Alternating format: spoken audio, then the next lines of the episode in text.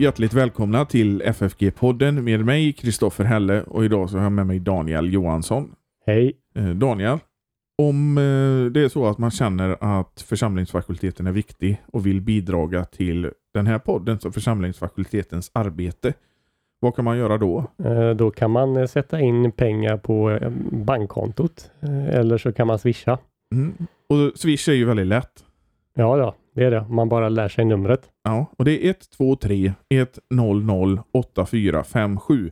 Och så märker man det med F F G Gåva eller F F G Podcast, så kommer det fram till rätt mottagare. Och om man inte har Swish, ja då får man gå till F F Gs hemsida och så kan man hitta uppgifter hur man på andra sätt kan stödja fakulteten. Precis. Och på hemsidan hittar man ju mycket annat intressant också. Ja då. Eh, information om vad som händer här i huset. Man kan komma till den här podden till exempel. Fast det har man ju gjort ändå om man lyssnar på den redan. Man kan komma till predikoverkstan. Det kan man, och då kan man i jultid höra genomgångar av, av de olika texterna. Och det blir nog inte bara evangelierna utan lite andra texter också. Jag har börjat eh, fylla på eh, med lite epistla och alternativa predikotexter. Ja, det, det arbetet fortgår. Ja då, även om vi har gjort tre årgångar nu med evangelietexter så finns det ett och annat man kan fylla i.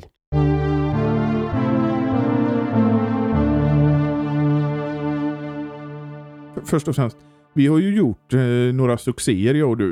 Mm, ja, det vet jag inte, men vi har pratat eh, julsalmer innan jul och påsksalmer innan påsk. Och sommarsalmer innan sommaren. Jag tror inte vi pratade påsksalmer. Jag tror det vi kanske vi inte om... gjorde, det får vi ta nästa år då. Vi pratade om försoning, tror jag vi gjorde mm. innan påsk.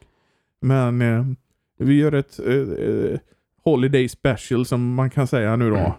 inför julen igen. Men nu ska vi prata om jul i kyrkan. Mm.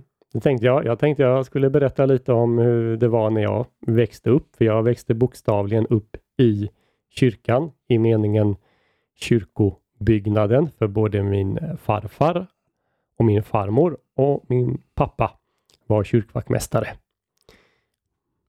Och då förstår jag att det var mycket att göra i kyrkan innan, innan jul. Ja, det var det, och det är det som jag förknippar med jul. Utan att ha mycket att göra i kyrkan under jul så blir det inte riktigt jul för mig. Nu gör jag inte sådana sysslor eh, som kyrkvaktmästaren gör kanske så mycket, utan det hade varit mer om körsång och, och annat under, under senare år. Men, men för mig blir det riktigt jul när jag tänker på allt som skulle förberedas i kyrkan och det man gjorde i kyrkan under de olika gudstjänsterna, särskilt före och efter. Så man ju, om man var kyrkvaktmästare så hade man uppgifter, och som kyrkvaktmästarbarn så fick man hjälpa till på olika sätt, och det tyckte jag var jätteroligt.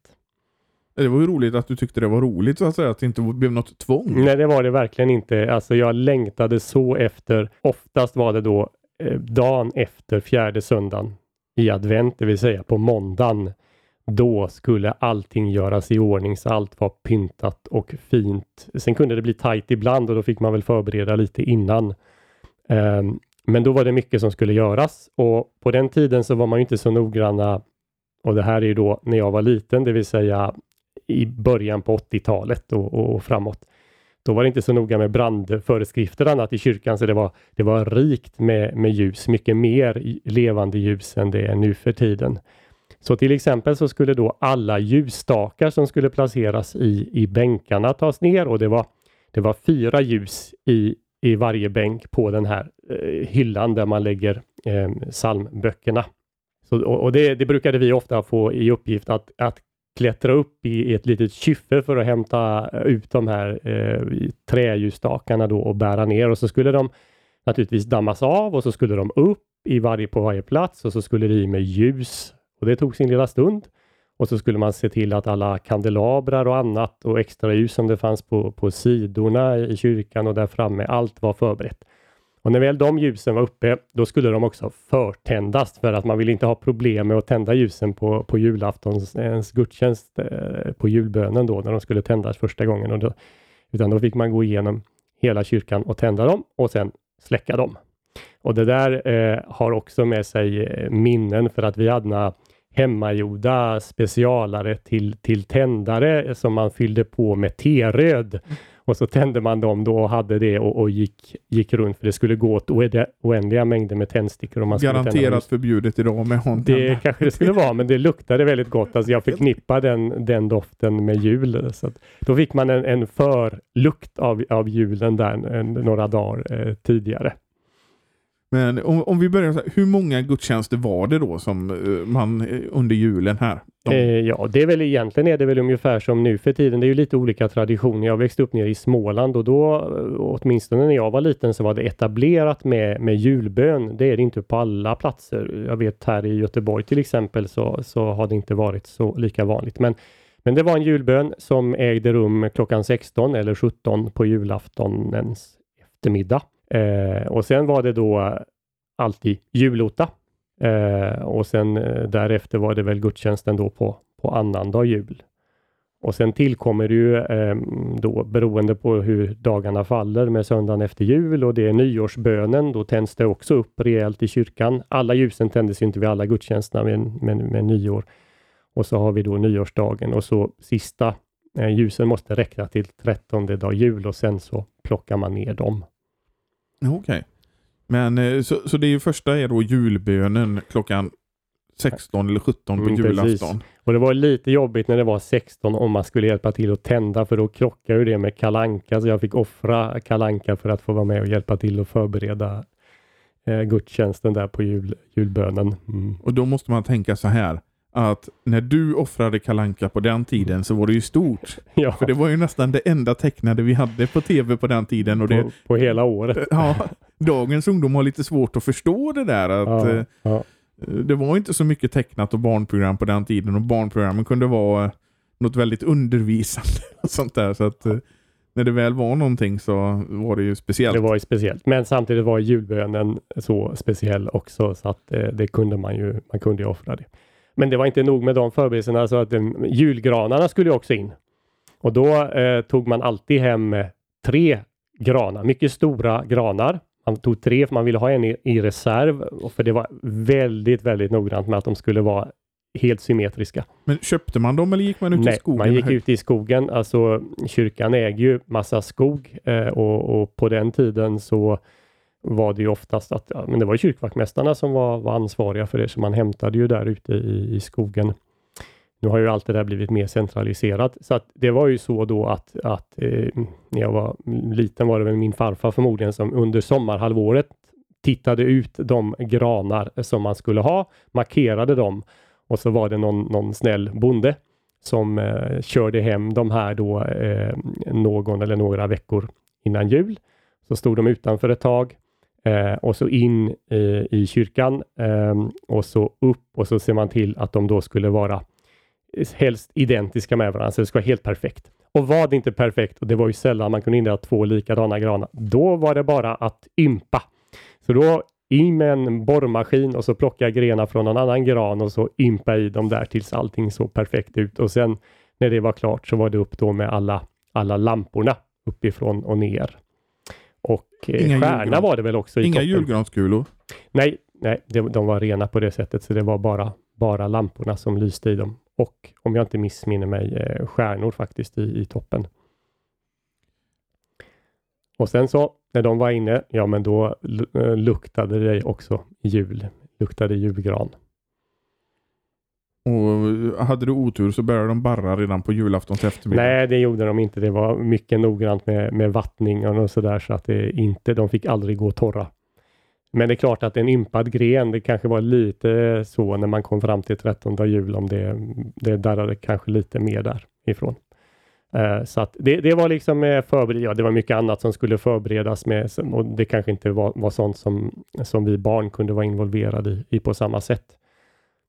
Men sen var det ju inför gudstjänsterna då, så skulle ju, då skulle det alltid tändas upp innan och eh, efteråt, och, och det var ju särskilt vår uppgift, det var ju att, att få släcka alla ljusen.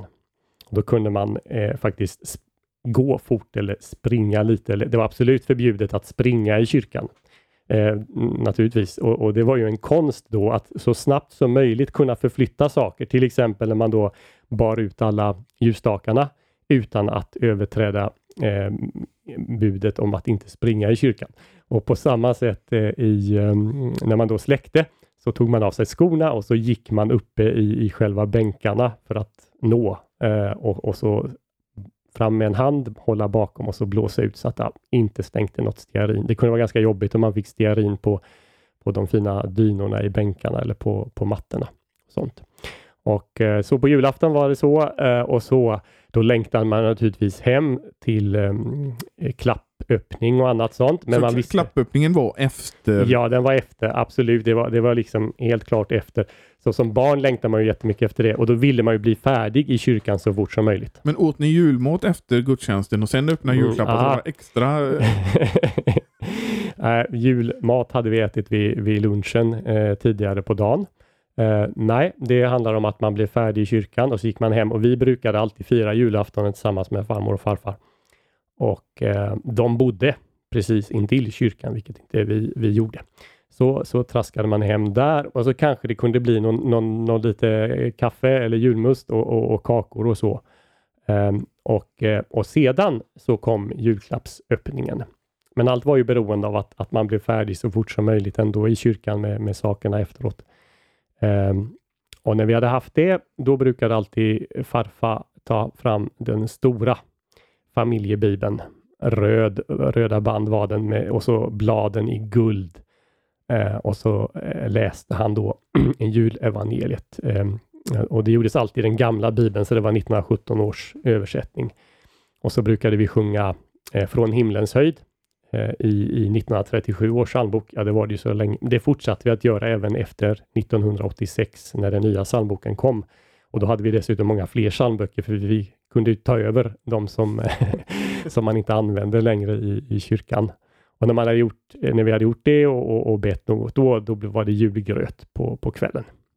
Men var det någon, du eller någon annan som överträdde det här förbudet att springa i kyrkan någon gång? För det är ju lätt för barn att bli så här exalterade det, och börja springa. Det händer väl, du vet i, när man tävlar igång så kan man ju få en varning när man inte har, har båda fötterna i marken samtidigt hela tiden. Eller jag menar, man ska, förlåt, inte båda, det kan man ju inte, men man har en, en ska alltid vara i marken.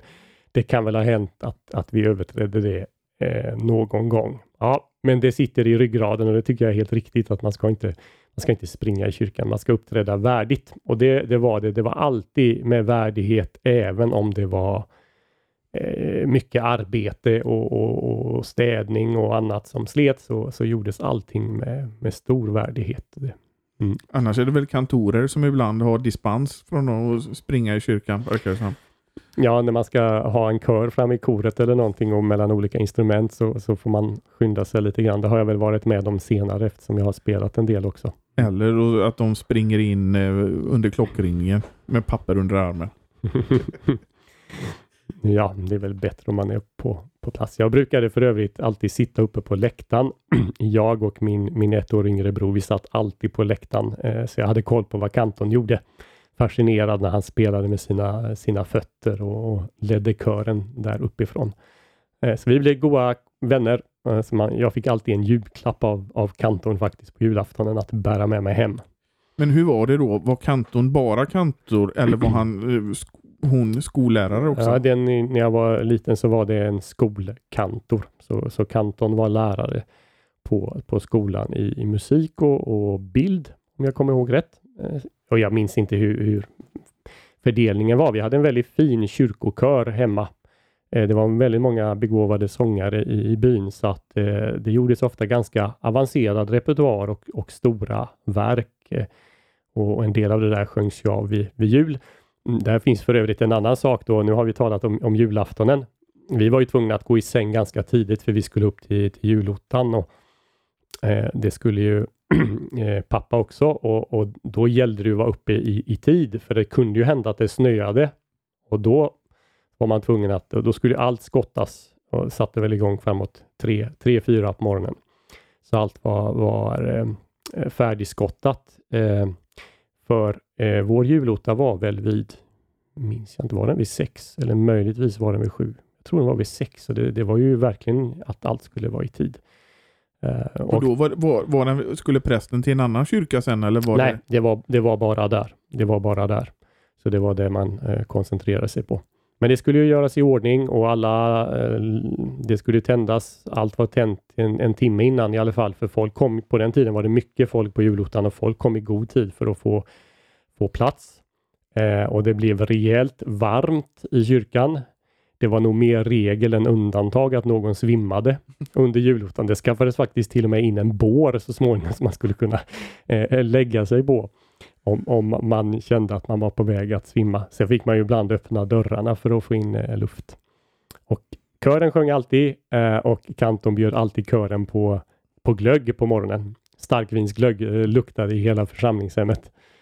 Eh, sen när man kom dit efteråt för att göra i ordning. Men eh, jag minns som barn att jag var väldigt, jag var väldigt trött på, på julottan. Så det, det var något man oftast dåsade sig igenom. Men det var härlig stämning ändå. Och då fanns det inte några sådana här nymodigheter som midnattsmässa och sånt där, utan då var det julotta som gällde. Ja, det var julotta som gällde. Midnattsmässa kom ju eh, senare. Och då fortsatte det ändå vara julotta. Eh, så att det, det kunde vara lite jobbigt för de som var involverade att först eh, ha en, en midnattsmässa och sen bara några timmar senare en, en julotta. Annars brukar det väl vara så att de som har midnattsmässa har hoppat, börjat hoppa över julottan. Jo, men det kom senare, men julottan fanns ju, fanns ju kvar eh, ändå ett tag. Nu varierar man på ett annat sätt. Men jag hade, när jag så småningom lärde mig att spela och vikarierade som kantor, det blev ganska mycket vid jularna. Då hade jag en riktigt galen jul ett år när jag först spelade julbön på kvällen. Jag spelade en midnattsmässa, jag spelade en tidig julotta och sedan en, en högmässa, allt under samma dygn. Jag sov ingenting. Jag tyckte det var så kort tid i, emellan midnattsmässan och julottan jag skulle iväg på. Det var en bit att köra. Så att jag satt i kyrkan och övade hela den julnatten. Jaha, det, det var en uppoffring.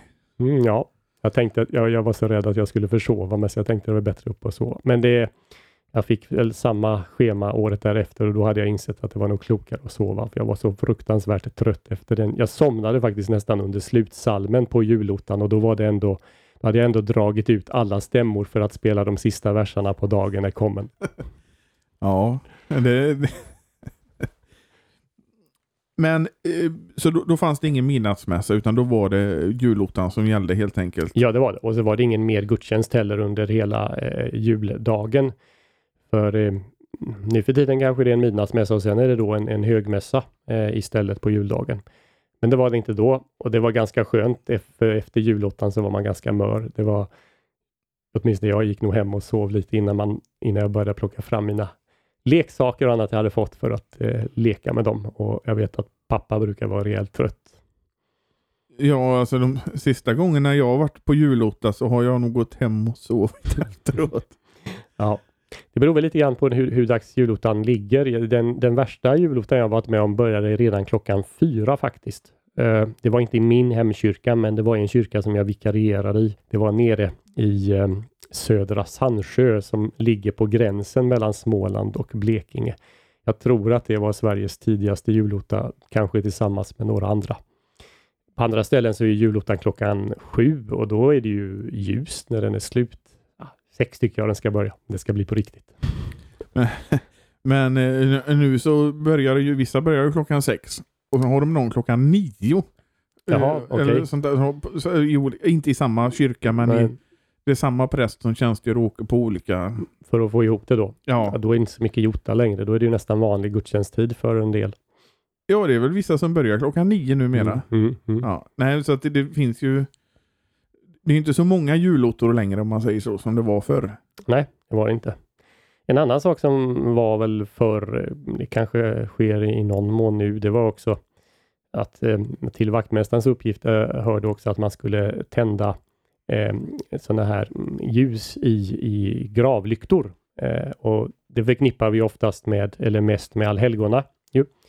Men, men det var en del också som hade beställt i sin vård av graven att det skulle tändas även vid julen, så då fick man göra en, en runda på kyrkogården där också, plumsa i snön för att tända upp. Det lyste så vackert över stora delar av kyrkogården då på julnatten.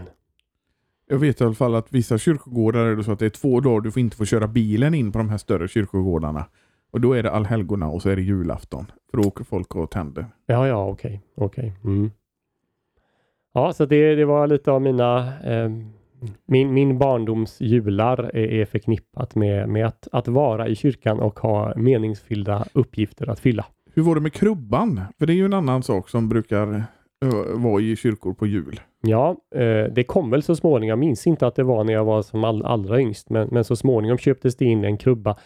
Eh, och den skulle ju, det tillhörde ju det då som eh, man fick ställa upp där under den där eh, veckan innan jul och fram alla de här vackra figurerna. Jag tror vi hade en sån där som var eh, snidad eh, nere i Betlehem och ganska stora. Så den var en, en, en värdefull krubba. Men m- mitt minne är inte att det gjordes så mycket av det, för det görs det ju ibland att man, mm. man tar fram barnen och så placerar man eh, eh, de olika figurerna på plats eh, då innan jul eller på julaftons gudstjänst. Eller vissa kyrkor vet jag har haft, kommer du ihåg de här eh, Eh, som var som kardborreband på baksidan som du satte upp på en tavla. Jaha, okej. Okay. Flanellograf. Ja, precis. Ja. En sån här. Och det har de haft liksom som krubba då, så att man fick gå och sätta upp de här på... Aha, okej. Okay. Det har inte jag varit med om. Men däremot jag senare i, i mitt vuxna liv har varit med om att man till exempel på julaftonen som... Att man har inte julbön egentligen, utan man har en krubbgudstjänst. Eh, och då är ju krubban framställd, men sen medan man läser julevangeliet så, så låter man då kanske barnen placera fram de olika figurerna. Och så, så blir den liksom färdig där inför juldagens eh, gudstjänst. Mm. Men det, jag, jag tror att jag vet att det har varit på, på förmiddagen så är det en krubbgudstjänst och så på eftermiddagen är det en julbön. Mm, ja, det är möjligt också. Mm. Men... Eh, Så, och så midnattsmässa och så hoppar de över julotar då.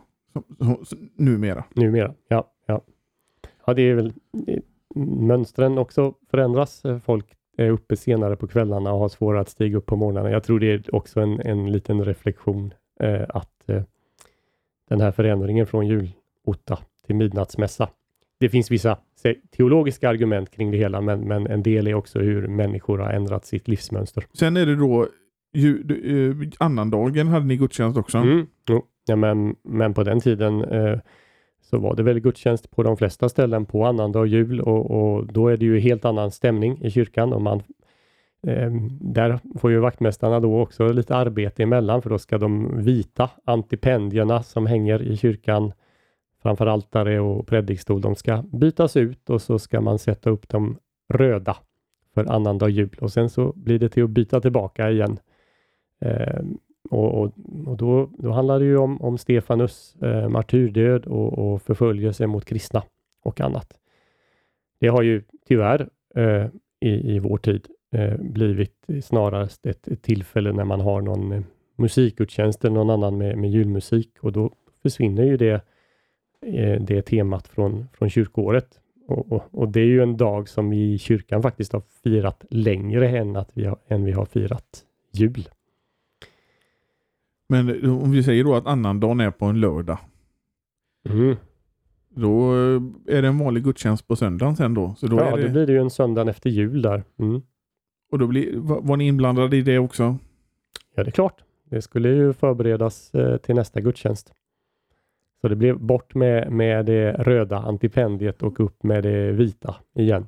Mm. Och så kanske det behövdes... Lite någon, någon städning och sådär. Man fick sopa upp det värsta så att det var rent på golvet. Och, och det var vaktmästarens uppgift att städa också. Och då, allt, allt ingick. Mm. Och det är klart att om det är en, en snörik jul och folk kommer in med sina kängor och, och grus och annat sånt där. Så, så blir det ju en del städningar emellanåt.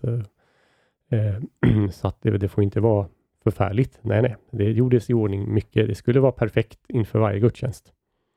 Ja, ja. Det är viktigt. Det är så. Det var inte bara en allmän perfektion, utan det var nog det var grundat i hur man i, i, i Gamla testamentet var. Mose föreskriver ju att, att det ska vara rent och, och värdigt och perfektion i tabernaklet och i, i templet. Och, och sådana tankar fanns i bakgrunden också. Alltså i kyrkan, templet skulle vara i, liksom, i vackraste skick och, och, och så. Mm. Hör vi en sprängning under oss? Det gör vi, ja. Mm, det är nya tågtunneln i Göteborg som inte sprängs så långt ifrån där vi sitter. Jag undrar om det var en sån här gymnastikklass plötsligt som hade hamnat under oss. Men ja, det sprängs. Det blir en, vad heter det, Västlänken. Det är Västlänken, ja. Det blir säkert bra när det blir färdigt. Får i alla fall en station som inte är så långt ifrån F F G. Om det blir färdigt. Det blir bra för dig när du pendlar. Ja, jo precis. Då kan jag bara hoppa av tåget precis under. Mm. Om, det, om det nu är så att de drar den järnvägen så att säga. Mellan Borås och Göteborg. Ja, just det. Mm. Och sen är det då nyårs uh, gudstjänster antar jag på nyårsafton ja. och nyårsdagen. Ja, men nyåret har ju redan varit vid första advent. Kyrkans nyår, ja. Ja. Mm. Jo, men det firas ju storslaget också. Eh, det gjorde det och, och som jag sa innan, hemma hos oss hade vi en väldigt duktig kör. Så det innebär att man, man sjöng verkligen av de här traditionella eh, adventssångerna. Så jag är uppväxt med att det alltid var Otto Olsons advent som eh, på Sludium på första advent. Så det började med det. Men eh, med nyårsbön var det och, och, och gudstjänst på nyårsdagen. Och då klart då bland eh, nyårsaktiviteterna eh, för, för vaktmästaren, eh, det var ju nyårsbönen, det var ju som egentligen som vilken helgmatsbön som helst eh, med, med det att det var, var nyårsstämning och, och, och framförallt att man reflekterade över, över det gångna året. Och sen spelade väl i regel vår kantor också eh, Bachs lilla orgelpreludium eh, som handlar om, om det gamla året som har gått ut, das alte Jahr vergangen ist. Eh, det som alltid än idag spelas på radions P ett innan man börjar att sända eh, ringningen, inringningen av det nya året från de olika domkyrkorna i Sverige. Men till kyrkvaktmästarens uppgift häng, hörde ju då att, att en, en tio i tolv eh, på nyårsaftonen gå upp och öppna luckorna. Så länge vi inte hade elektron, elektriska motorer som öppnade dem. Då fick man öppna dem genom ett knapptryck. Men man, eh, och så kunde man sätta igång eh, klockringningen där nere. Men så länge man inte hade det, då fick man ju vid den tiden gå upp och öppna klockorna. Eh, eller luckorna. Och sen ringa klockorna då precis vid tolvslaget. Och sen när man hade ringt färdigt där vid fem, sex minuter över.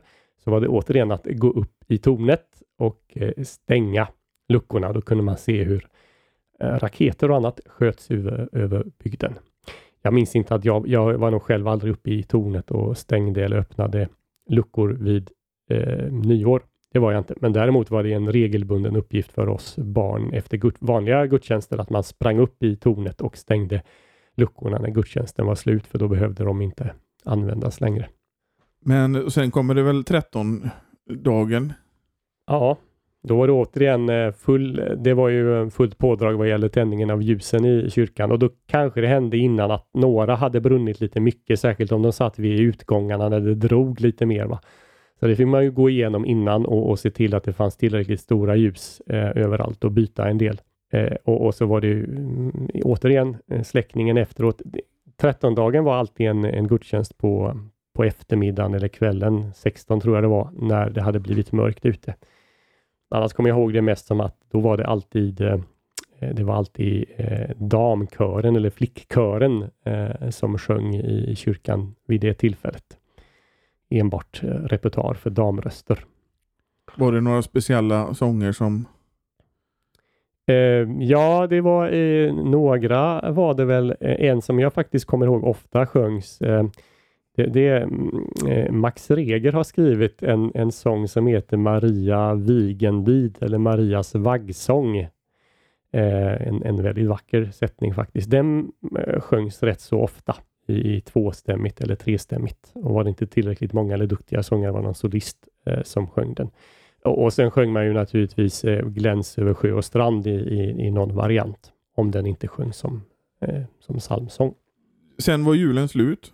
Ja, det var det. Eh, i, i princip så då, därefter som jag minns det så fick man plocka ner alla de här ljusstakarna och då skulle de upp igen. Men då hade vi väl vi ofta börjat skolan så att eh, då eh, kunde man inte vara med och göra det. Jag har färre minnen av att plocka ner grejerna än att plocka upp dem. Hur var det med julgranen? Åkte den ut då på eh, efter tjugonde Knut eller stod den kvar? Till fastan börja. Nej, det, den, ja, nu, det här minns jag inte exakt. Jag skulle tro att den kanske till och med gick efter trettondagen. Det berodde nog på vilken kondition den var. Och då hade vi haft gran. Det jag inte nämnde innan det var att i regel var det gran redan på första advent. Men då var det två mindre granar som ställdes eh, längst fram bredvid altaret eh, som stod där under adventstiden innan de stora granarna kom in. De stod, det stod inga små på altaret? Eller? Nej, nej. Nej, då. nej, utan det var, det var bredvid eh, som det var. Och när de var färdiganvända i kyrkan, om de var tillräckligt gott skick, så ställde vi ofta dem ute någonstans. Kanske ställde, tog med någon hem och ställde utanför och satt upp ljus i den, om det var granbar kvar. Då när ni gjorde det här, var det någon som pratade om barnarbete? Nej, det var inte aktuellt på den tiden. Nej, det här, det här var liksom bland det roligaste på hela året, tyckte jag. Sen var jag, jag är ju uppfödd i, i kyrkan och även på kyrkogården. Jag hade så mycket glädje åt att få vara med och, och hjälpa till och, och köra med min lilla traktor och köra jord och löv och annat i den när jag var riktigt liten. Och sen fick man hjälpa till och sitta i knät och köra traktorn på kyrkogården och så småningom själv. Nej, men det var allt från att eh, skotta snö på vintern till att och, och räfsa löv eller kratta löv som man säger i andra delar av landet, byta jord och köra klippmaskin och, och allt möjligt sånt där. Jätteroligt. Fick du någon lön? Så småningom, ja. Det, det fick jag faktiskt. Jag tjänade ihop till min första egna cykel, en tävlingscykel, genom att på sommaren eh, jobba ganska ja, regelbundet från morgon till kväll. Då hade jag fem kronor i timmen. Jag trodde du skulle säga din första egna synt. Nej, det, den, det hade jag aldrig någon. Det hade jag faktiskt, men jag lånade den. Mm. Du brukar ju ofta återkomma till hur lärorikt det var. Mm, men, men det var det och, och eh, det var lärorikt på flera olika sätt. Jag, jag, ska med, jag lärde mig att jobba, helt enkelt. Och, och, och jag, jag lärde mig någonting eh, som, som man i, i modern pedagogik har upptäckt är något väldigt viktigt, nämligen uthållighet. På engelska så talar man om, om grit, eh, sisu på, på finska. Att, att man liksom inte ger upp.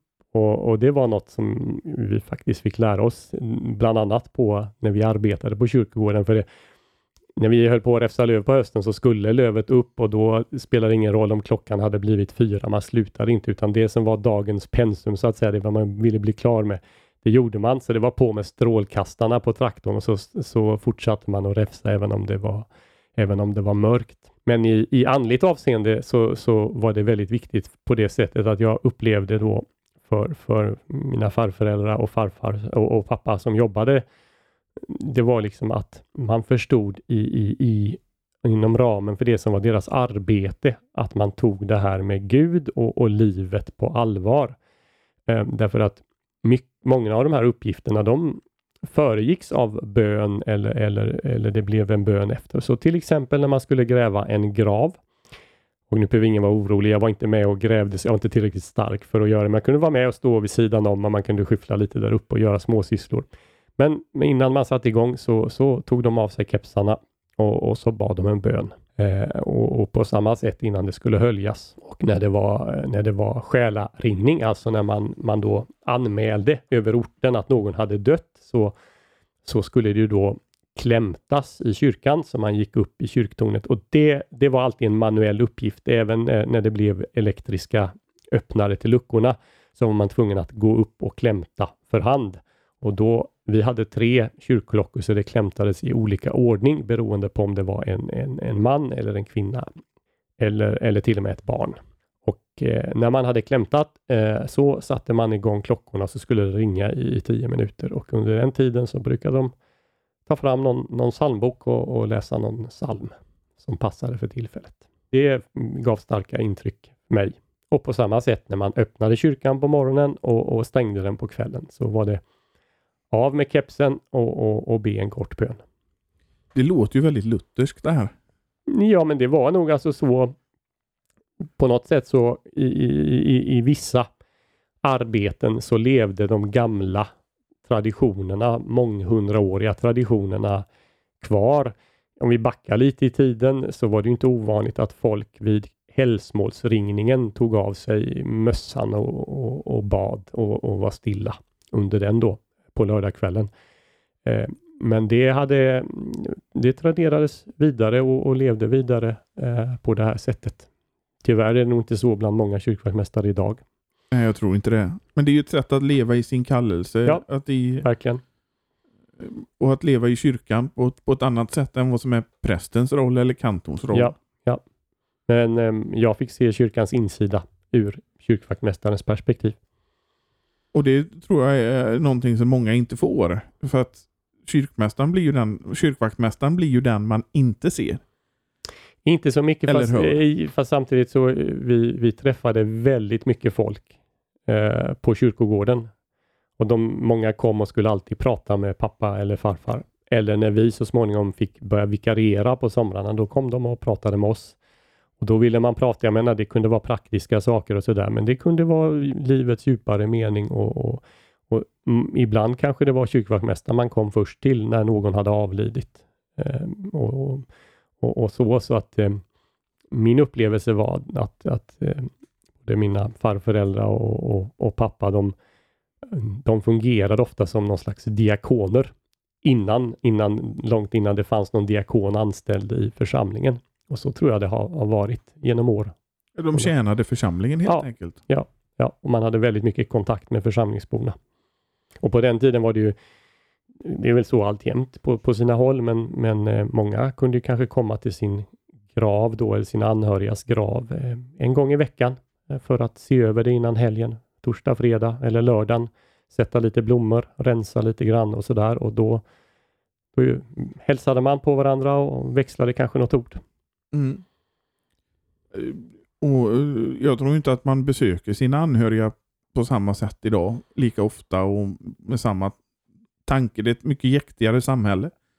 Jag tror att det, ofta är det nog mycket mindre idag än det var då. Och sen på den tiden, eller om vi backar vi bara en femtio år eller fyrtio år så så kanske man inte flyttade runt i lika stor utsträckning som, som vi gör heller, utan man, man bodde kvar på den ort man blev född och då blev det naturligare. Då har man flyttat långt bort så kanske man kommer och besöker de här anhörigas gravar några gånger om året.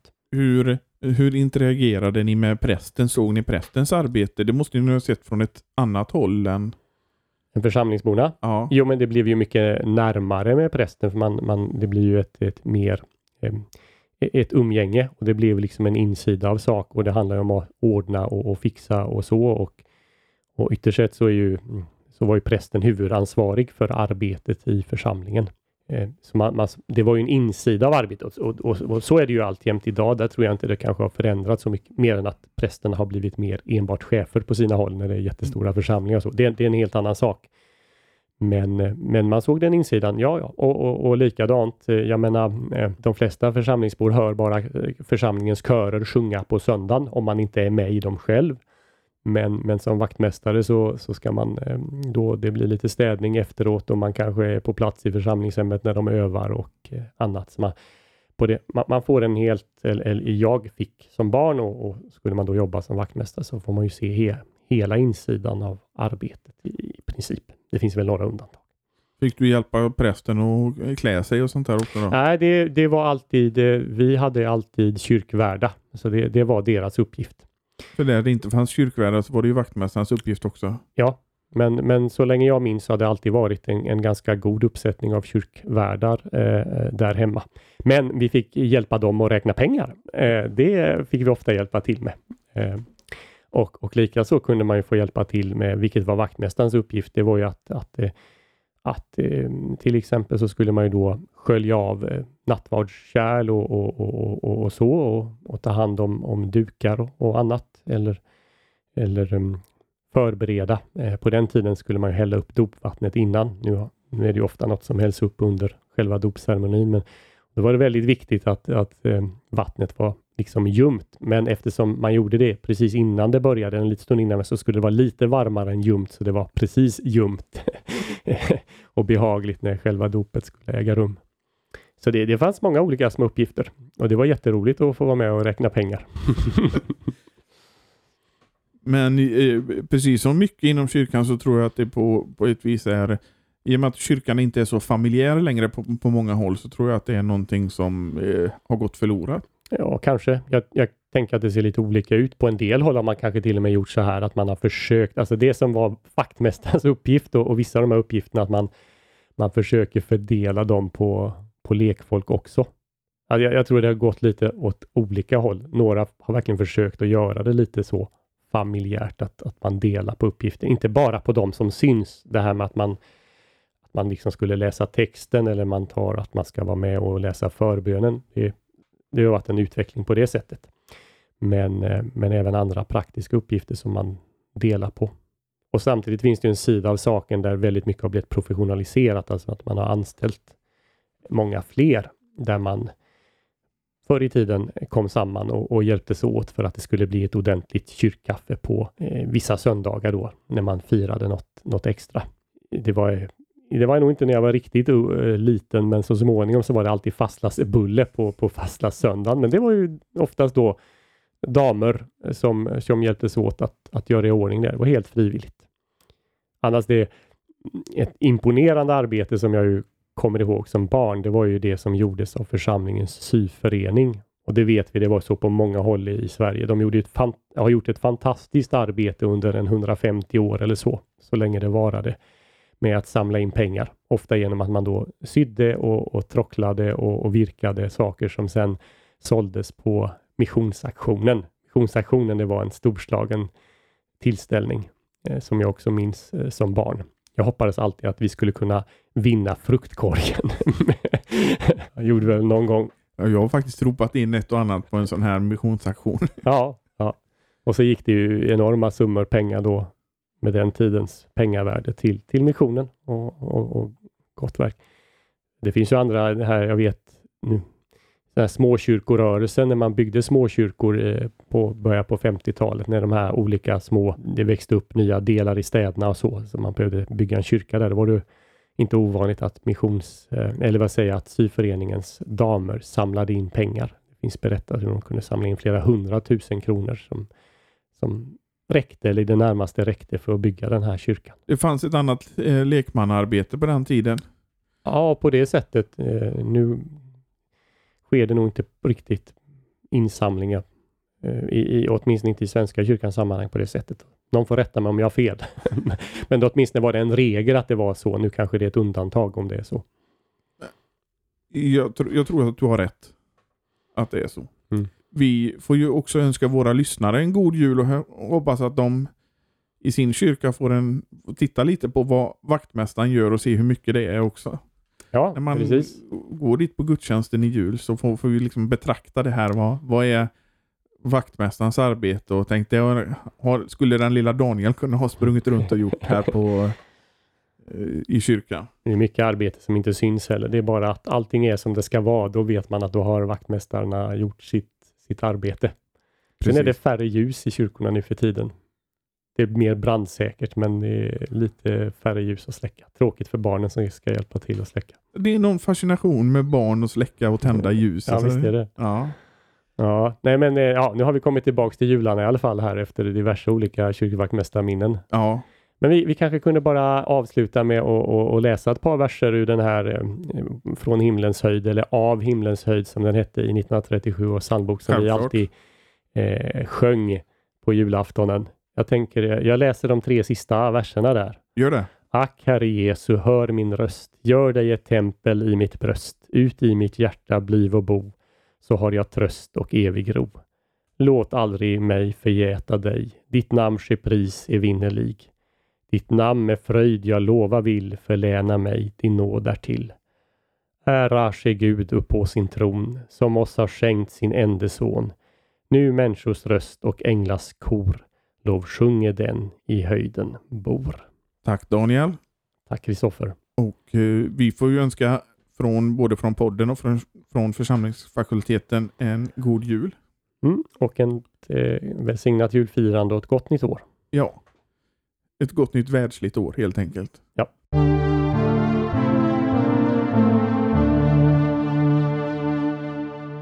Är det så att man vill ge ett bidrag till poddens och församlingsfakultetens arbete, då kan man göra det på Swish. Numret finns i avsnittsbeskrivningen, och har man inte Swish så finns det uppgifter på hemsidan. Och vi önskar er en god jul och ett gott nytt år, och vi hörs igen. Hej då!